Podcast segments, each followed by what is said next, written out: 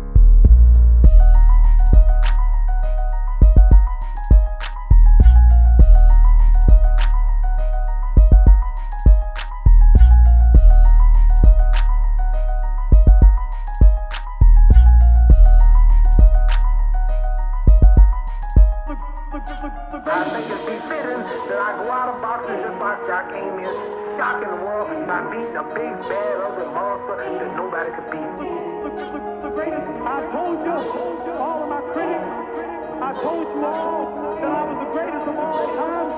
Ain't nobody gonna stop me. I am the greatest.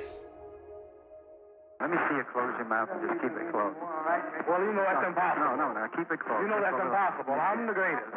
And I'm knocking out all bones. And if you get too small, I'll knock you out.